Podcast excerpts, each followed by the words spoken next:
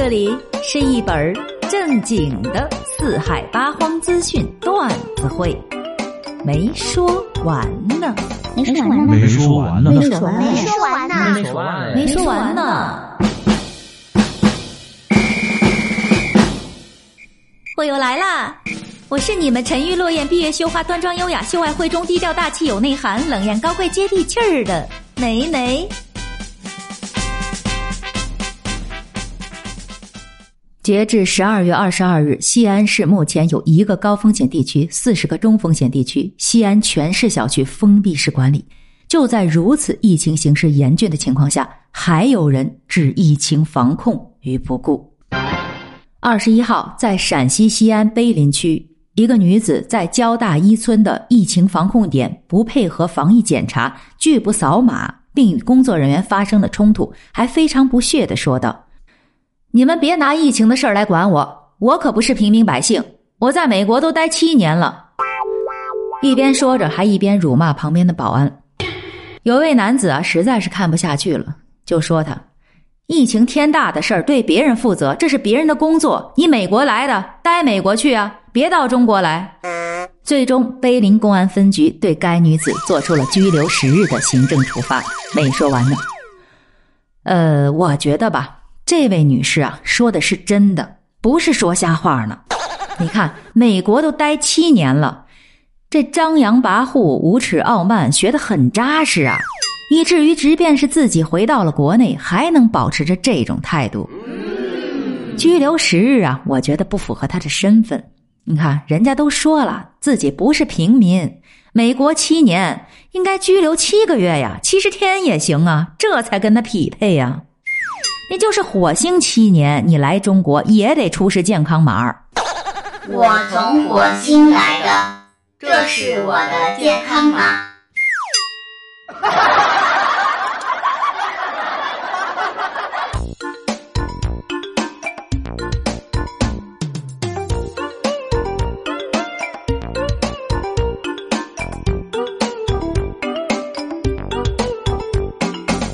这种耍无赖的人啊，在哪儿都行不通。少来这昨天呀，还有一个老赖欠七百万，儿子上十八万学费国际学校，哎，就登上了微博的热搜。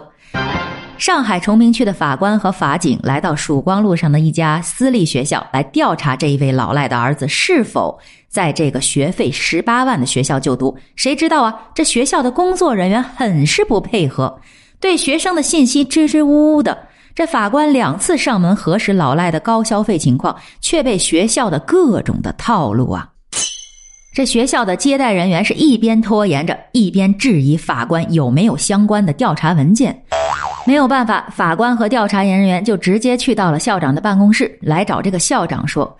没想到这校长啊，竟然当面打电话给法院说，有人全程对他录像，他要投诉，怀疑呢人家是冒充的法院人员，还说。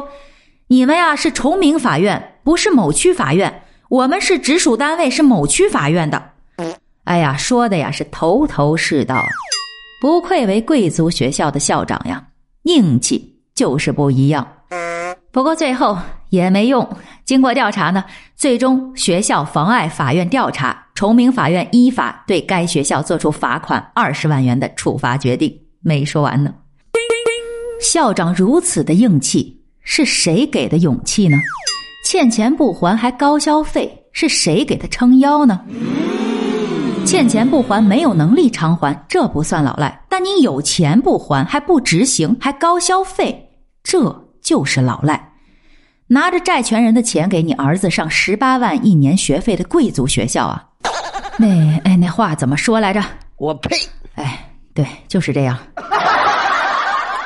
你说这法官执行起来都这么难，我们普通人该怎么办呀？就是呀，就是呀。以前呀是杨白老因为借债被黄世仁给逼死了，现在是时代发展了，欠钱的是爷，借钱的才是孙子。年底了都要清账了，该还钱的还钱啊！正所谓是有借有还，再借不难。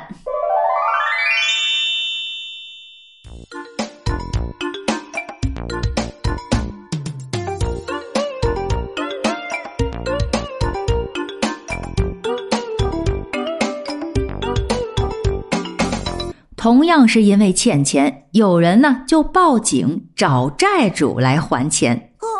在南京，陈伟开的水果店因为疫情的缘故，今年年初给倒闭了。一下子呀，他就拥有了五百多个债主。他们呢都是水果店的会员，是充钱办了卡的，还没有消费完，少则几十元，多则是成百上千。他自己账上还有六万多块钱，就按照会员名单的登记顺序，挨个的打了电话还了一批，有两百多人。但由于一些顾客一直联系不上，于是就联系了警方来求助。以前报警的都是找欠债的，人民警啊也是第一次见到报警找债主的人。就是呀，就是呀。在闭店之前呢，他还拜托一些老顾客帮着捎话，说这手机号码也没换，人也没跑啊，钱一定会还。他还不放心，还写了张告示贴在了自己店的门口，要得要得，把自己所有的钱呀，甚至回老家的车费都用上了，还跟朋友借了钱，最后啊，还是差八万多块钱。于是啊，他就找了个工作，并且呢打了三份工，下定了决心，是一定要把这个钱给还上。虽然啊，陈伟的这个水果店是倒闭了，相信凭他的诚信经营、诚实守信，一定能够东山再起，并且这会员量比之前会更多。这样的老板呀，必须点个赞。